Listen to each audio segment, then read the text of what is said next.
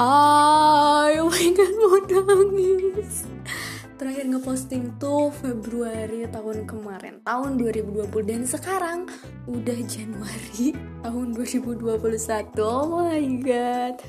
Banyak banget hal yang terjadi sepanjang tahun 2020 Dan gak ke-record sama sekali Karena uh Boro bisa nge-record mikirin diri sendiri aja pusing saya. Tapi hari ini aku bakalan balik lagi buat cerita ke kalian ya mungkin kita flashback sedikit tentang 2020 kita oke okay? oke okay.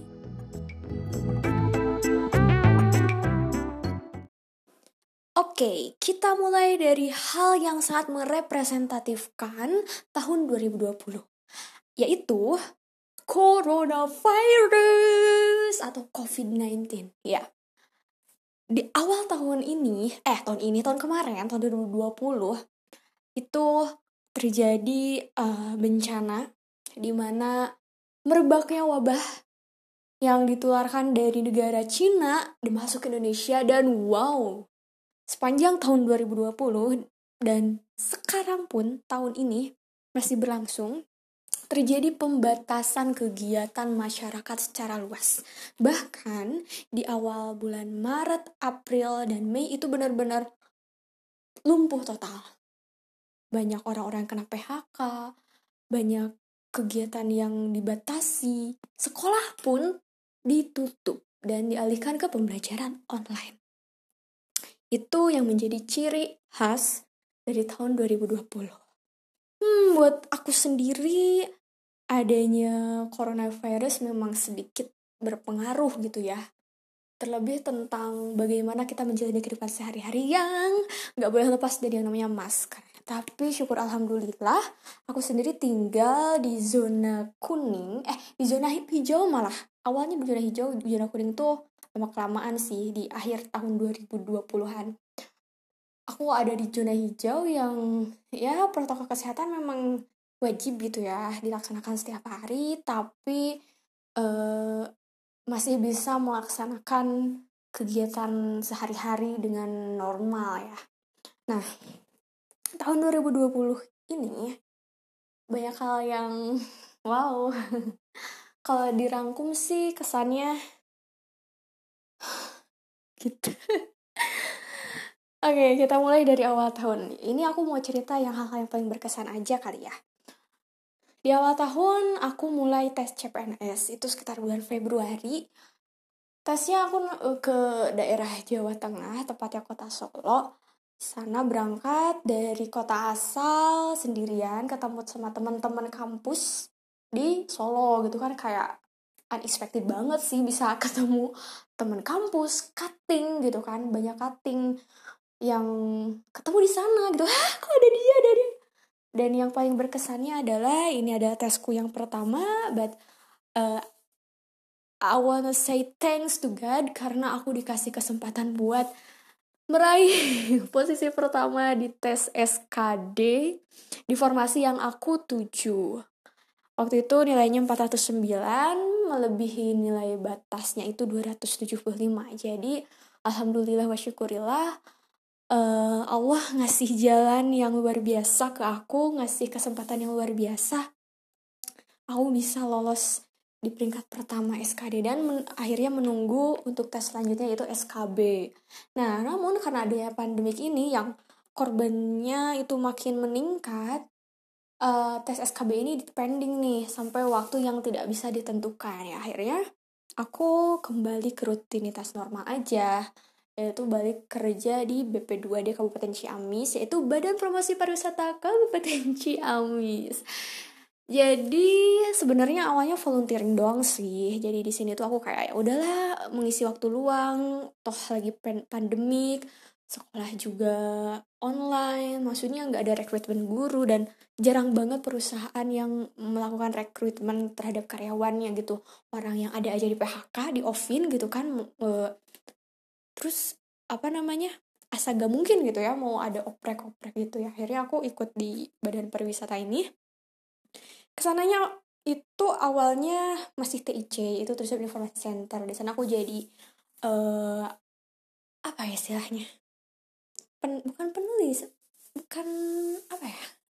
Jadi di satu aku tugasnya nulis nulis artikel uh, nulis nulis tentang pariwisata Ciamis itu apa aja sejarahnya gimana fasilitasnya apa aja. Pokoknya aku mendeskripsikan tempat-tempat wisata yang ada di Ciamis. Mau itu sejarah religi sejarah uh, budaya sejarah eh sejarah pariwisata buatan pariwisata budaya segala macam yang pada akhirnya aku juga diikut sertakan dalam pembentukan lembaga ini. Jadi aku ikut uh, apa ngurusin legal hukumnya nyusun uh, apa namanya rancangan perbubnya. Terus baca-baca apa namanya undang-undang nomor 40 kalau gak salah tentang kepariwisata tentang badan promosi pariwisata. Ikut audiensi sana sini ikut meeting sana sini. Buat apa? Buat uh, meng-hire orang-orang yang berpengaruh juga gitu. Jadi di sana waktu itu kumpul sama akademisi pariwisata terus ada juga ketua perhotelan apa ya namanya tuh? Intinya nah ketua perhotelan yang ada di Ciamis terus sama CEO CEO tempat wisata sampai apa namanya sampai berterlibat sama dinas pariwisatanya juga. Pokoknya itu pengalaman yang super duper. Bahkan senangnya lagi itu bisa sangat berdekatan dengan Bapak Bupati Ciamis. Jadi setiap kegiatan tuh ah, pokoknya benar-benar bersinggungan dengan Bapak Bupati jadi kayak oh my god gitu. Uh, aku nggak kepikiran sampai ke sana gitu. Aku cuma ingat di awal tahun di akhir tahun mungkin di akhir tahun 2000 eh 2019 aku pernah bilang oke okay, tahun 2020 ini aku pengen mengabdi aja di Ciamis. Itu ucapan yang sebenarnya nggak terlalu serius diucapin tapi ya karena aku don't have planning again gitu ya, ya udahlah aku ngabdi di Ciamis gitu selain aktif di BP2D juga aku juga di desa tuh diikut sertakan dengan kepanitiaan pemilihan kepala desa yang sebelum-sebelumnya kan aku seneng banget nih ngebahas tentang desa-desaan gitu. Jadi kayak wow ini kesempatan bagus buat aku terlibat langsung dalam uh, kegiatan desa gitu. Jadi apa yang aku gembor-gemborkan teori-teori yang aku pelajari dan aku publish ke orang-orang lewat tulisan bisa aku implementasikan ketika aku terlibat langsung di pemerintah desa. Dan wow gitu.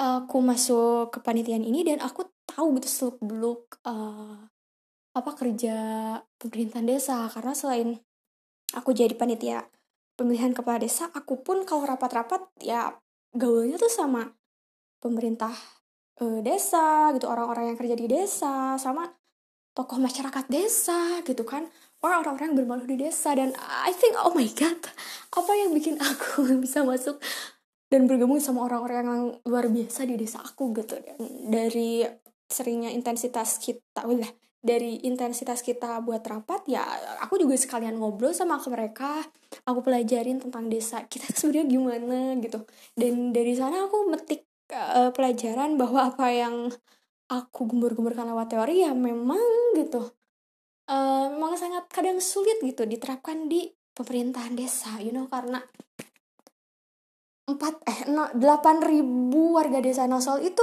punya kepala yang beda-beda. Dan satu orang kepala desa itu kadang menemukan hambatan buat menselaraskan tujuan undang-undang desa di desa ini itu sih yang aku tangkap. Dan alhamdulillah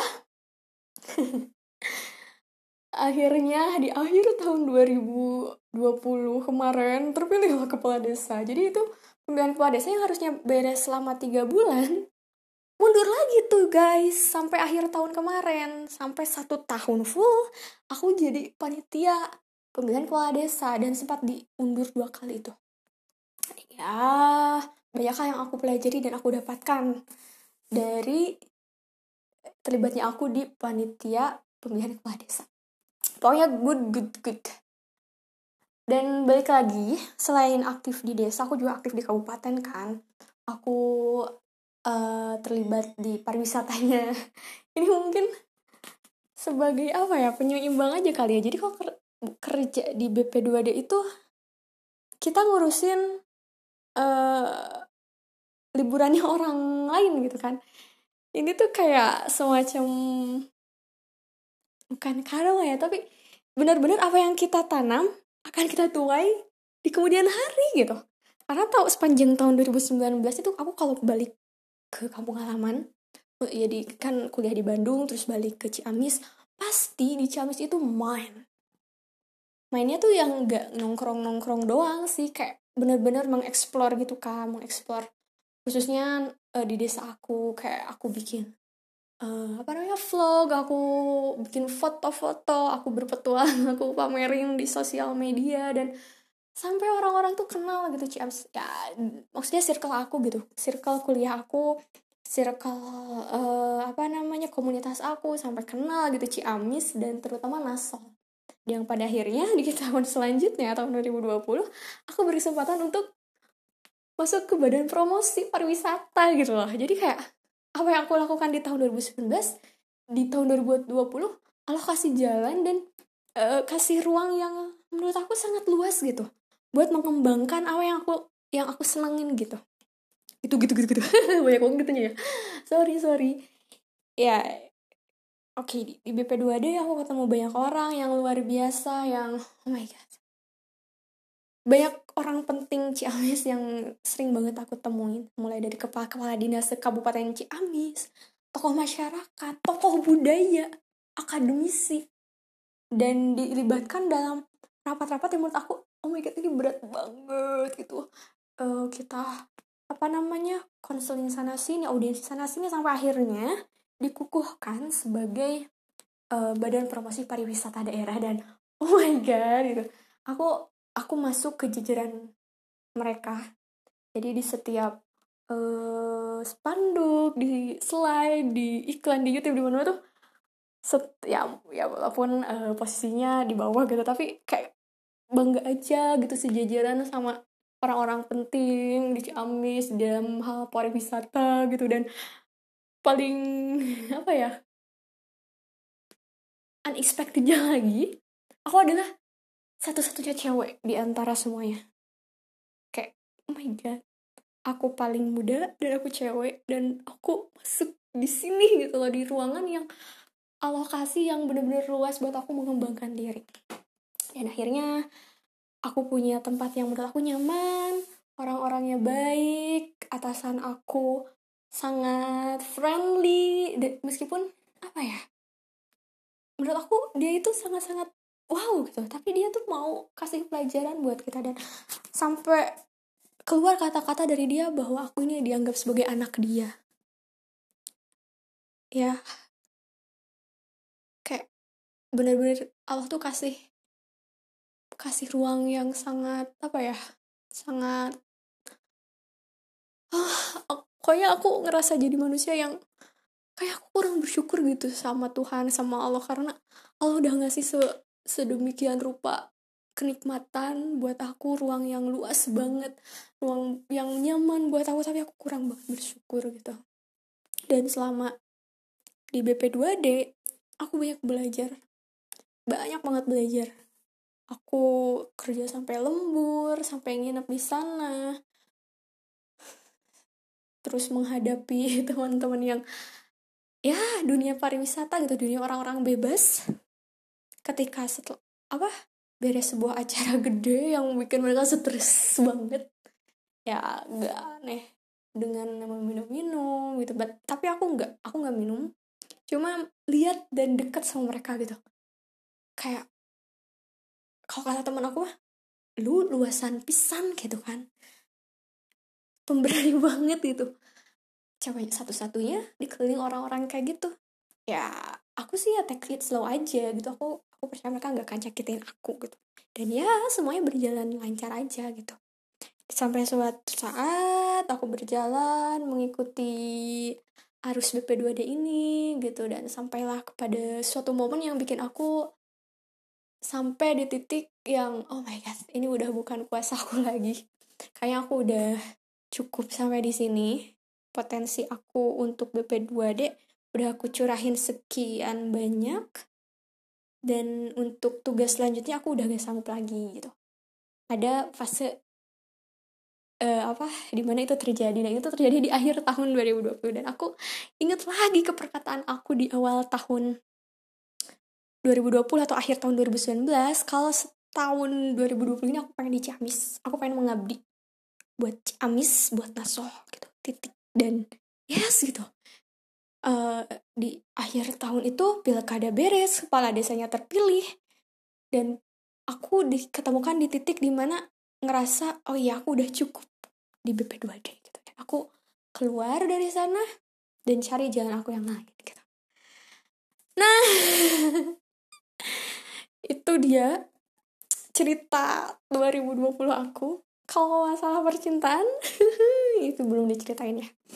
Ini suatu hal yang seru sih menurut aku. Maksudnya karir pendidikan. Nggak lengkap kalau nggak diceritain tentang percintaannya juga bener gak sih? Ya uh, sepanjang 2020 ini banyak banget orang yang datang ya. Berhubung after uh, break up with my last boyfriend in 2019 aku ngerasa oke okay, aku udah baik sama dia. Aku ngerasa diri aku berharga gitu. Gak ada yang perlu aku sesali terhadap hubungan aku sebelumnya dan gak ada hal yang bisa membatasi aku buat terus berkembang dan membuka hati aku buat orang lain. Toh dia aja ninggalin aku ninggalin aku karena alasan yang apa ya nggak nggak realistis gitu. Dan ya mungkin udah jalannya. Aku udah lelah sama alasan-alasan dia yang nak nino nak nino gitu. Udahlah mending putus kontak gitu kan. Dan ya udah aku aku benar-benar mau move on dari orang itu. Meskipun udah banyak banget hal yang terjadi selama 8 tahun kita bersama gitu. Tapi aku ah, udah lihat itu aja gitu. Yang 8 tahun insya Allah bisa terganti dengan uh, masa depan aku yang masih panjang gitu. Insya Allah kalau Allah meridoi dari sana pokoknya dari awal tahun 2020 aku ketemu banyak orang. Jadi aku tuh sering banget nulisin uh, list name orang yang dek apa sih coba deketin aku dan yang aku baperin balik gitu ya. Uh, dan aku seneng banget ketika ada orang yang deketin aku. Oh my god aku aku deketin balik gitu ya aku respon gitu. Sampai sampai tiap bulan tuh satu orang datang dan pergi. Jadi uh, terhitung sampai bulan September itu berarti Januari Februari Maret April Mei Juni Juli Agustus September. Lebih dari sembilan orang datang ke hidup aku. Karena kadang di satu bulan ada yang datang dua orang tapi tiga orang juga ada. Yang lebih dari tiga orang juga ada gitu. Kayak seru aja gitu kan datang deketin pendekatin gitu ya cem-cemin gue gue aku terus ya senaif naifnya cewek gitu ya yang apa sih sesok bodohnya cewek pasti ngerasa kalau ada cowok yang suka sama dia. Kayak bukan GR sebenarnya tapi kayak feeling aja gitu kayak kayaknya nih cowok suka deh sama gue kayak cowok ini punya interest dan ngarep nih sama aku gitu. Ya meskipun pada prakteknya ya pura-pura bego aja gitu. Gitu doang. Kayak ngerespon tapi pura-pura gak tau kalau dia suka sama kita gitu. Dan it's so fun. Sampai yang hmm, sampai jeleknya aku gitu ya. Dibilang PHP sama salah satu keluarga dari cowok yang deketin aku. Dan it's so annoying sih karena suka geger sampai sekampung kampung aku kayaknya banyak banyak banget cerita-cerita yang lucu yang ngegegerin sekampung gitu. Gara-gara gitu cowok deketin gitu. Tapi ya um, aku gimana ya? Belum ada yang sebenarnya aku nggak nolak tapi nggak ada yang berusaha banget banget gitu. Jadi ya udah kalau dia usahanya segitu ya aku juga mengimbangi aja gitu kan. Jadi aku nggak mau terlalu survive buat dapetin dia. Padahal seandainya kalau dia survive lebih up gitu ya aku nggak mungkin nolak dia gitu sih intinya mah. Tapi di akhir penantian aja ya. Karena emang aku udah niat ya udah gue pengen pacaran gitu kan. Ada pikiran ke sana jadi akhirnya aku akhirnya ketemu sama orang yang bikin aku oke okay, kita pacaran gitu dan ini bakalan aku ceritain di next episode. So jangan bosen dan jangan lelah buat nungguin episode selanjutnya tapi aku gak akan lama kok. Paling 5 menit abis ini juga aku cerita. Ya gitu aja. Cerita aku ke mana aja aku tahun 2020 itu sampai nggak ngepodcast di sini. Itulah ceritanya. So uh, thank you buat semua yang udah dengerin sampai sejauh ini. I love you guys